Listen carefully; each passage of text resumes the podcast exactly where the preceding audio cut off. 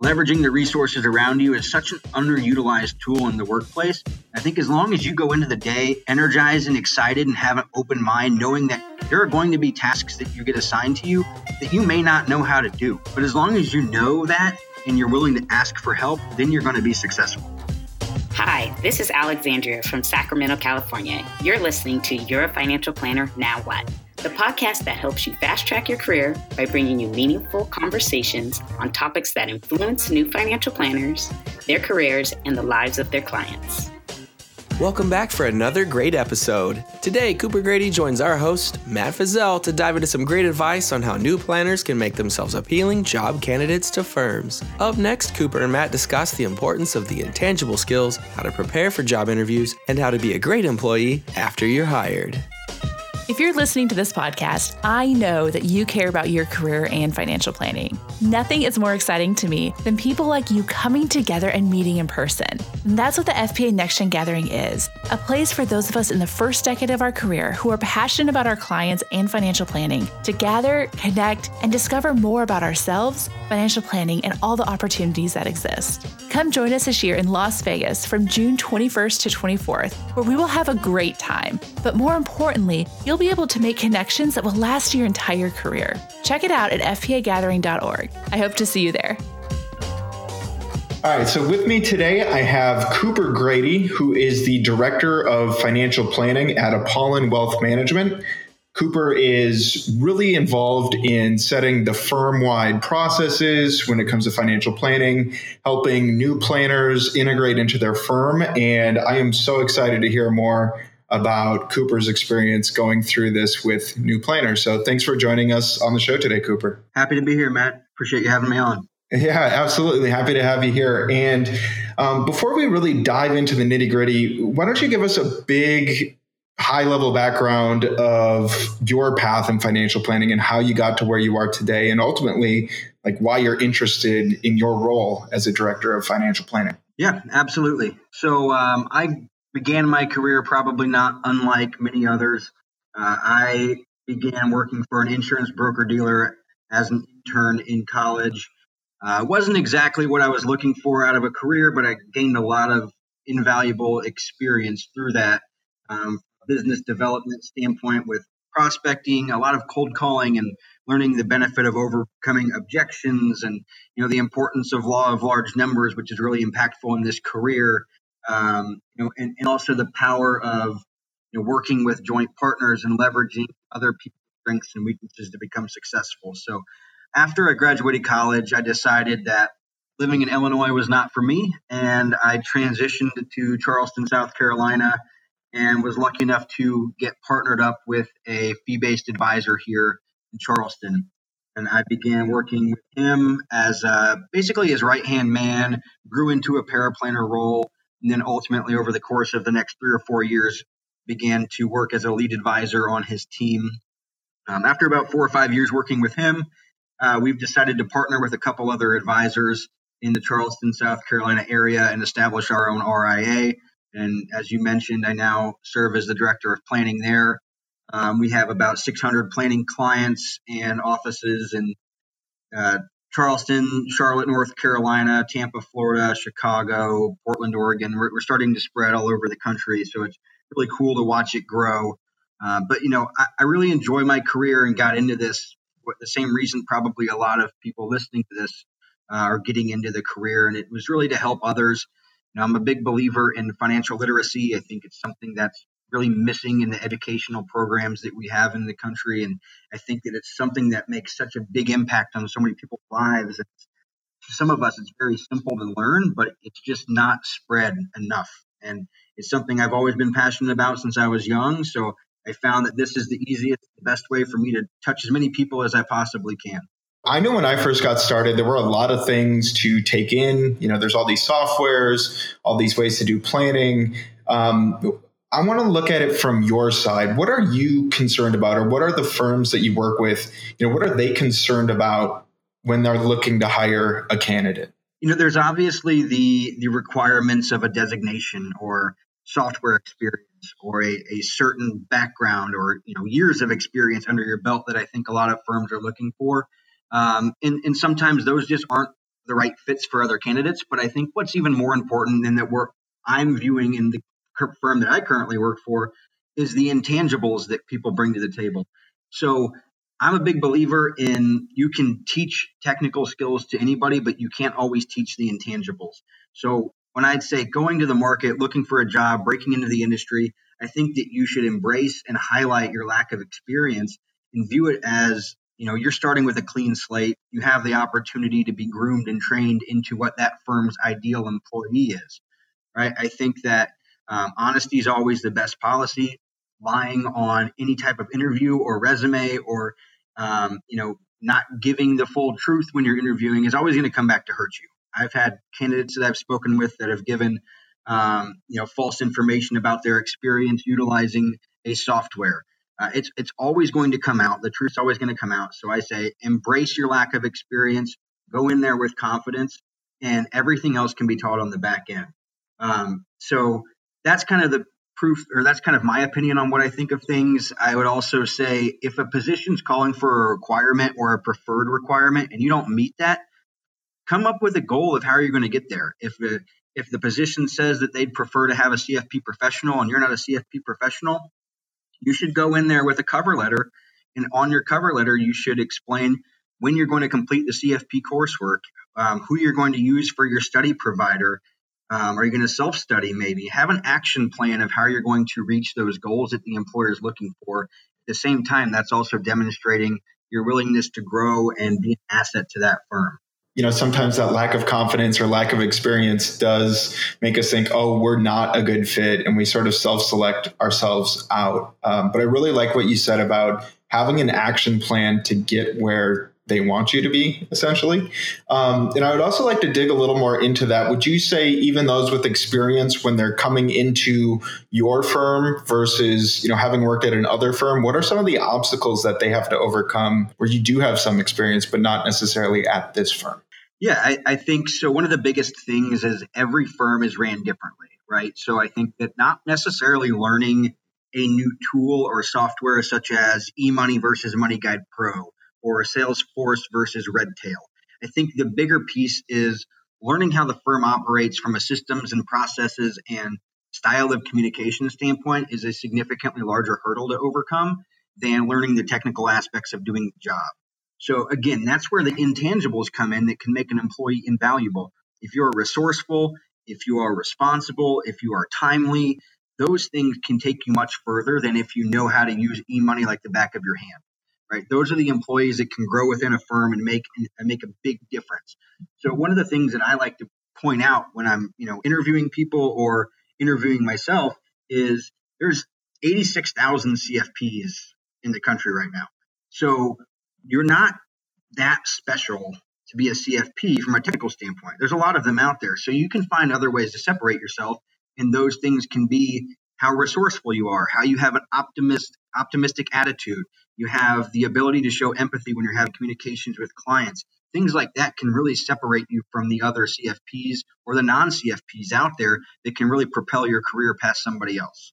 And just to flip the script a little bit, let's take the reverse approach to that question. What are some things that either you or maybe just past employers that you've worked with are looking at that are huge red flags when they're screening candidates, outside of the obvious ones that you've already mentioned about, putting false information on a resume or inconsistent, information throughout the interview process? There's obviously, like we mentioned previously, those, but there's some other ones such as not meeting their requirements and applying.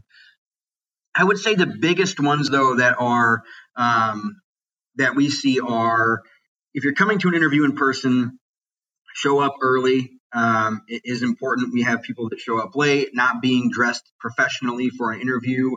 Obviously, watching the way that you talk, slang. Don't use slang. Don't be cursing. You think that should go without saying. I've had that in interviews before. But I would say the biggest piece for me when I'm interviewing people is that ones that is a red flag are the ones that don't maintain positivity. No one goes into an interview extremely confident.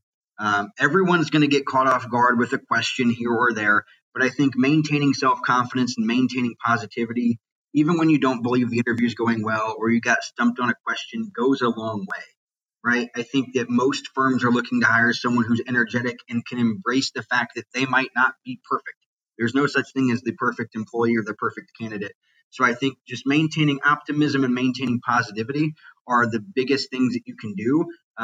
But when you completely shut down, when you got stumped on a question and you turn negative, that's a big red flag to me, because that's a personality flaw or a character trait flaw. That's not somebody that I want to work with, and that's not somebody that I want necessarily to work with in my firm.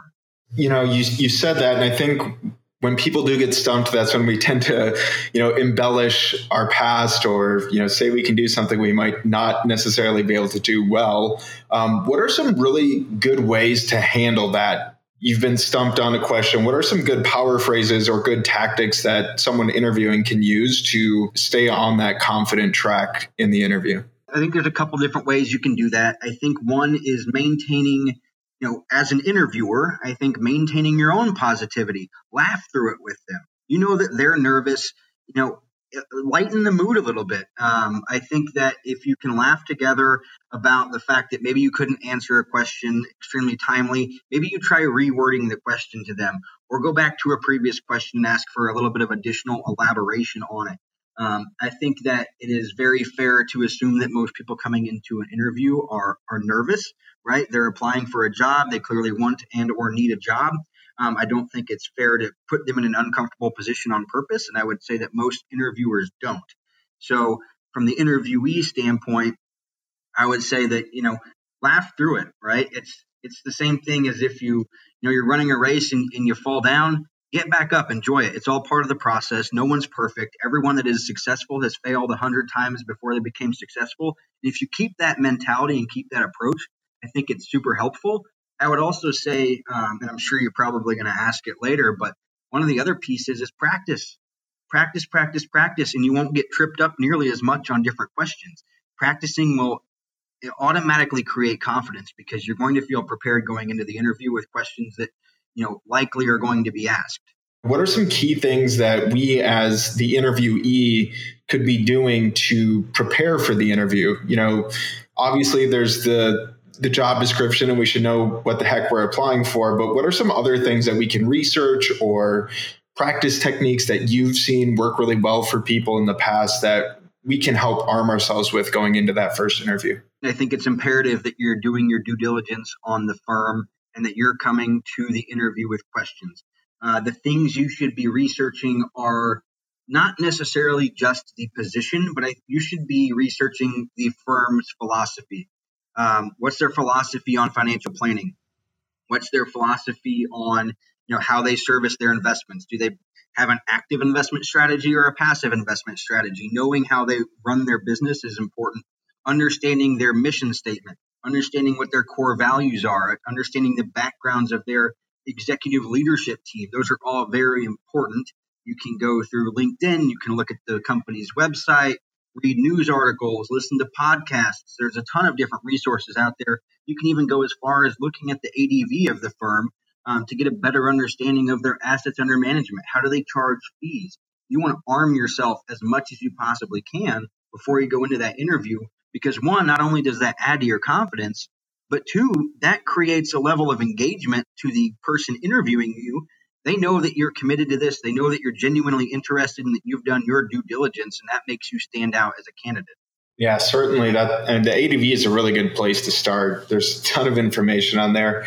And I think too, you know, having questions, it gives you time to think about it. And, you know, maybe you read something on the ADV and you're not really 100% sure. Do you think it's a good idea to just straight up ask them, like, what does this mean? How does this impact my role or my future within the firm? Yes. Yeah, absolutely. I think, again, it totally depends on the position that you're interviewing for and how you ask the question. But I think that asking the question shows a level of vulnerability that I think is healthy in any type of relationship, because I think one of the most important things to be a successful employee is knowing when to raise your hand and ask for help and knowing how to leverage those around you, right? If you know your own limitations, that to me means that you're going to be a good coworker of mine, because I know that if you don't know the answer to something or you don't know how to do something, rather than go with the flow and make it up along the way, and maybe get it wrong, you're not afraid to ask for help and ask somebody how to help solve the problem or come up with a solution. So I am totally on board with somebody asking questions like that. The question asking goes beyond just topics of financial planning, right? Like, what are some other questions that new planners should be asking in the interview to help identify that, hey, this is actually a good fit for me? Because I think sometimes a lot of people, myself included, we go into interviews, trying to appease to what we're interviewing to. How should we be interviewing the employer ourselves as the interviewee? I'm glad you brought that up. That's one of the best points that either of us can make, I think, is doing your research on the firm and learning about the firm is great for trying to land the position. But you should also be doing so from the standpoint of making sure that this position is the right fit for you. I think that's a very important piece, and a lot of people forget that or don't think about that. But the hiring process is a two-way street. And as a candidate, you should be viewing this process, trying to determine if this company or this position is the right fit for you and your career aspirations. And I think that's just easily forgotten by most people. So questions around firm culture is extremely important. Management style. What's the feedback structure of the company? What types of resources or investments are being dedicated towards this department to set this department up for success? What's the onboarding and training process look like? I think those are all good open-ended questions that are more at a firm or a macro level rather than just the day-to-day operations of that role. Because again, you need to be looking for positions that are a good fit for you, not necessarily just a good fit from the firm standpoint. Not only are you lucky to be in the position to be interviewing for that, but you need to view it through the lens that the employer is lucky that you're sitting there in that chair, willing to hear them out at why you should work for them. I was a recruiter in college. I was god awful at it. Definitely not one of my strengths. I've learned a lot from that experience. But in the eyes of a recruiter, can you just shed some light on how difficult the recruiting process is from your side, and how the process unfolds, and ultimately how you identify who you want to be there? And the further along the process you get, the more that's amplified. I'd say there's a lot to unpack there. The overarching theme can go one of two ways, or I think there's two pieces to it. Again, back on the viewing it as you're lucky to be there, and the employer is lucky to have you there. The interviewing process from a recruiter standpoint, as you mentioned, is tough. The job market right now is hot. People are looking to leave jobs at record highs right now. But what we're doing from a hiring standpoint and a recruiting standpoint, we have to create job listings in a way that lays out what the requirements are or the preferred requirements are without eliminating people that may not fit the ideal mold immediately from applying, right? So the first step in almost any hiring process is the job listing. Right. So we have a job listing typed up. We have requirements. We have qualifications. And what we're doing is we're getting resumes and cover letters in return for that. Sometimes it's a more detailed application that we're getting. But at the end of the day, we have to base who we're going to move forward with in the next step of the process just based on those documents alone. It's not realistic to assume that we can go through an interview process with every candidate that applies for a position. So you have to find a way to separate yourself prior to getting to the phone interview stage, whether it's in your cover letter or your resume. So the process is very different, I would say, for every firm. But from my standpoint, what we do is that we post our position, and then the position then gets reviewed by, quote unquote, a gatekeeper. Someone in HR is reviewing that for keywords, key phrases, personality traits that pop out in the cover letter from the writing, skill highlights on the resume, things like that pique to the interest of our firm and what our values are and, where we're looking to grow the department or the position. And then from there, our HR is doing the initial interview.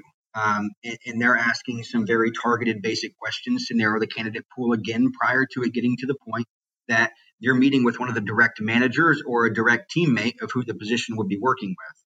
Yeah. So I think what I really took away from what you just said is Up until a certain point, it is just about your resume, right? Like until you get in front of someone who is the gatekeeper, you do have to have a quality resume to get you to that point. Now, let's shift focus a little bit more to the actual interview process itself. So if you could just, describe each step of the traditional, like phone interview, in-person interview, et cetera, and what you're looking for at each stage, I think that'd be really helpful for our listeners. At the first interview stage, which you're right, is usually a phone interview. What we're looking for is someone who is obviously prompt. If you're directed to call, that you're calling right on time and you're answering if you're not the one calling on the first call. Believe it or not, we have a lot of candidates that don't do that. And same goes if it's a Zoom meeting or a Skype meeting or a video interview. Figure out the technology beforehand. That's one piece of advice I'll give. It does not look good when you're 15 minutes late because you couldn't figure out how to log into Zoom and you had never tried it before. But the first interview is really about asking clarification questions on resumes and cover letters, and then trying to get a little bit of a piece of personality from the candidate. So asking some communication style or management style questions. And I think this is a really, really good opportunity for the candidate to add, if you don't feel confident about your resume and maybe you don't meet all of the qualifications, this is an opportunity to impress them with some of your goals and aspirations and your action plans, and also to give off that level of energy, right? So show a little bit that you've done some due diligence and research on the firm and why you're super excited to meet the CCO because of his background at company X, Y, and Z. And, you listen to the podcast that the CEO did with so-and-so a few weeks ago, and you're really inspired by their philosophy on this. So it's a really good example to drop some clues in there to the gatekeeper that you've done your research, you know what you're talking about. You might not have these three boxes checked in the requirements column, but you more than make up for that in your passion and energy. What that allows you to do, and correct me if I'm wrong, but it allows you to, in essence, control the interview to where you want it to go, right? Versus being on the defense and answering all the questions they're asking you. 100%. And when you're doing the gatekeeper interview, and again, quotes on that, I refer to that as basically the interview before you get to an interview with the direct team or direct manager who you might be working with. At that stage, the questions that you're usually going to be asked are very high level and generic. Those are the strengths and the weaknesses questions, or maybe some specific questions around a tool that is used at the firm, like a planning software or something like that. But you're not going to be drilled with targeted questions related to your technical abilities at that point. So you're 100% right. You can steer that interview somewhere that you want to drive to and somewhere that gives you confidence when you're talking about it. So if you have a background in, I don't know, maybe you were like a biostatistician and you have a background in understanding and analyzing data, and that's something you're very passionate about, you can steer the conversation towards your ability to have, strong attention to detail. That's your opportunity there to convey what you bring to the table before they have the ability to direct that. Yeah. And Cooper, would you say too, a lot of these things we can prime ourselves for success for just by putting quick, nerdy facts or, prior work experience about things that we are really comfortable talking about versus trying to impress someone with something we might not be super confident in? 100%. Yes, as I'm sure that I'm sure everyone knows from your experience talking to people, no matter what the topic is, you can gain somebody's level of confidence pretty quickly. And the most important thing to me when I'm interviewing somebody is addressing and acknowledging their level of confidence. So if you immediately get sucked into a topic that you're not confident talking about and comfortable talking about, it's going to be seen by the interviewer. And not necessarily that that's a bad thing, but if you can steer the direction of the conversation into something that you're genuinely passionate and confident talking about and find a way to make it relatable to the position, that's the ideal spot to be. A lot of times we overthink this. It can be something as simple as I just moved from the Midwest to the South, right? You and I would connect on that very well. And I think we could both talk about how we enjoy these mild winters. Am I right? Absolutely right.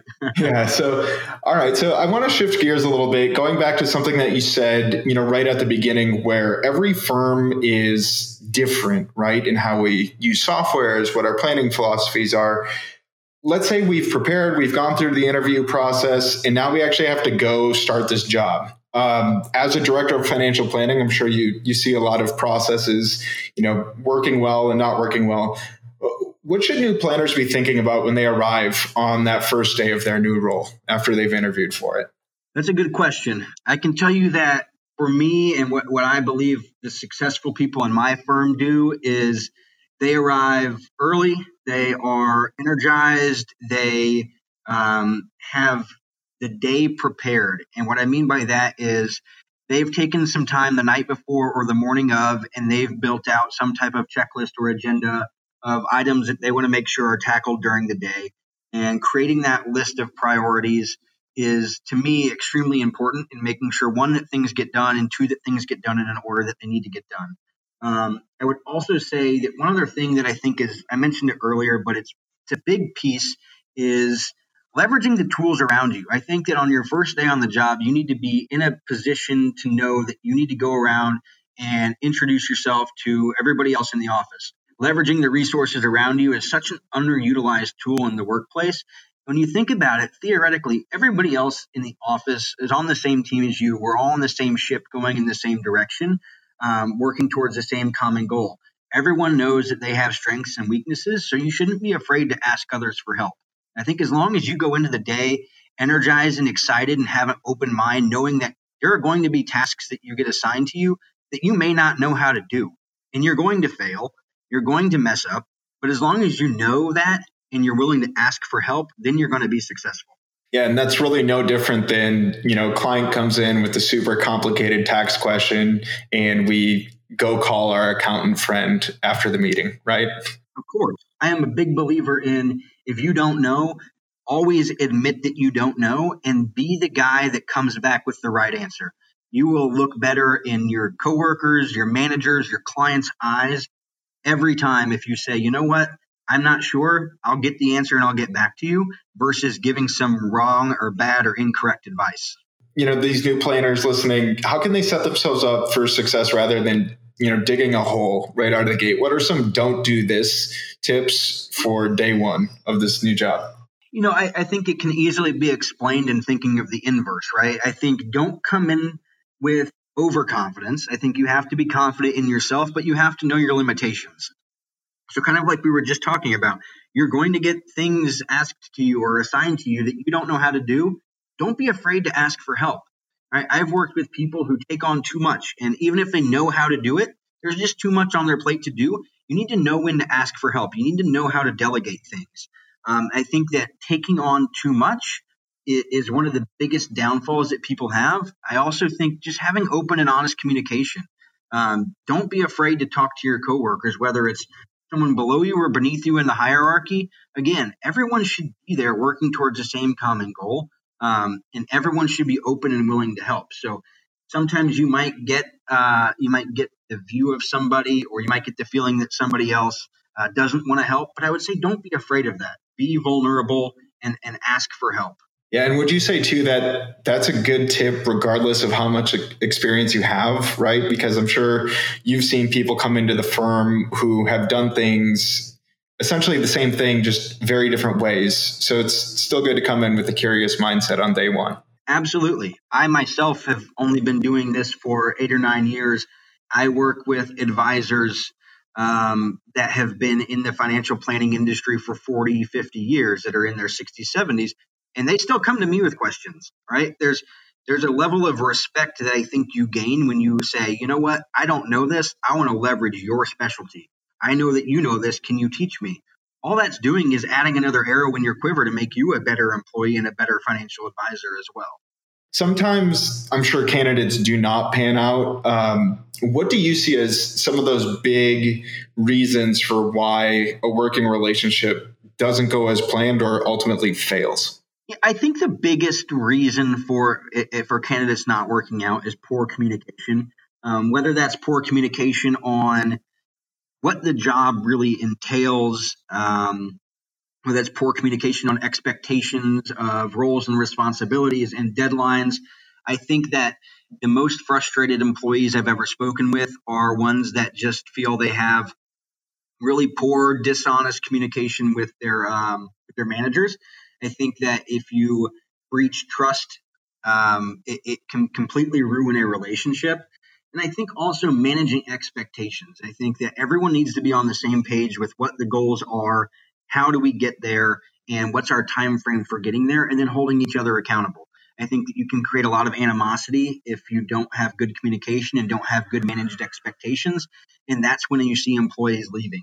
And then I would say the third piece that's really hard to manage from the position that any of us are in is the culture, right? I think that the work culture is something that's very important to most employees, and cultures of firms change all the time. And sometimes you might join a firm thinking the culture is one way because that's how the interview process seemed to go. But you might find out working there that the culture is just not what you expected, or it's not the right fit for you and what you're looking for. So those are the three areas I would see that are the reasons why candidates tend to not work out. Like you said, sometimes the culture changes, or maybe, you know, we outgrow the role that we were hired for. How can we start having those conversations early about when we feel those pain points, either about growing within the firm or it's just not quite what we thought, and hopefully save the relationship or successfully transition out of that relationship without burning too many bridges? Yeah, that's a great question. And that's also a tough question. I would say that hopefully we all have relationships with our management that has good, open, honest communication, and you feel comfortable addressing your concerns and giving sometimes constructive feedback. So I would say if you're at a firm and you feel as though you've outgrown your role, or you're no longer challenged, or maybe you want to transition to a different role or department, I think that the best course of action is to go to whoever your direct supervisor is and talk to them about the way you're feeling and why you're feeling that way. And again, have an action plan. Maybe you're a paraplanner and you want to become a financial advisor. You want to go out there and you want to find clients on your own. Great. Come to the table with a plan of how you're going to do that. What's your transition timeline? What action steps are you going to take to become a successful advisor? So I would say you need to always be honest with yourself, though. You need to know your restrictions the best that you can, and you need to be open and willing to accept feedback as well. If you're going to give feedback, you also need to be open to accepting. And that's something I see not always going smoothly with some people. It is they're not honest with themselves, or they're not willing to accept critical feedback. If there was one overarching, this is the one thing you need to worry about if this is your first job or you're looking to do a career change, into a different firm or coming into financial planning for the first time, what would be the biggest tip of advice you would give for new planners out there? Always remain open-minded and flexible. This industry is ever-changing. Regulations are ever-changing. The approach and philosophy around financial planning is always changing. The models in which we are compensated as advisors is constantly changing. I think that if you're entering into this industry, you need to be fluid, and you need to be able to adapt to change, and you need to know that things are going to change. As long as you have that as an expectation, I think that you can be successful. But, as this career or as a career in this industry grows, you also need to grow. This is not the type of career where you can learn how to do the job and then become complacent. You have to keep up with everything from new products rolling out, market volatility, economic changes, tax law changes, regulations. There is a lot of upkeep to be successful in this industry. So I think as long as you're managing your expectations around how much work is really involved to be successful in this career, then you're going to be able to be successful in this career fairly easily. I think it's the people who just see the flashiness or the money that's tossed around in the financial services industry and think that they're going to walk in here and be able to be in that position easily. Those people that have those false expectations are the ones that fail out. The people that come in here with realistic expectations and have a true passion for what they're doing and why they're doing it those are the ones that ultimately become successful and have very rewarding careers. Well, thank you so much for joining us today, Cooper. I know I learned a lot. I always enjoy talking to you about, what's going on in your world and hearing all these awesome recruiting tips. So thanks again for joining us. Absolutely. Happy to be here. Thanks for having me. Have you registered for the FPA Next Gen Gathering conference yet? If not, let me share with you some of my top reasons to go to Next Gen Gathering. Number 1, it's simply the most affordable conference for new financial planners. Number 2, we are bringing in extraordinary ambassadors who are focused solely on you. Number 3, the homerooms. Gathering is a conference where you actually connect with people and build relationships, not just pass each other in the hallway. Number 4, the entire focus of the conference is you and you discovering your path. Number 5, it is going to be so much fun in Las Vegas. Gathering is simply a conference unlike any other. Register today at fpagathering.org.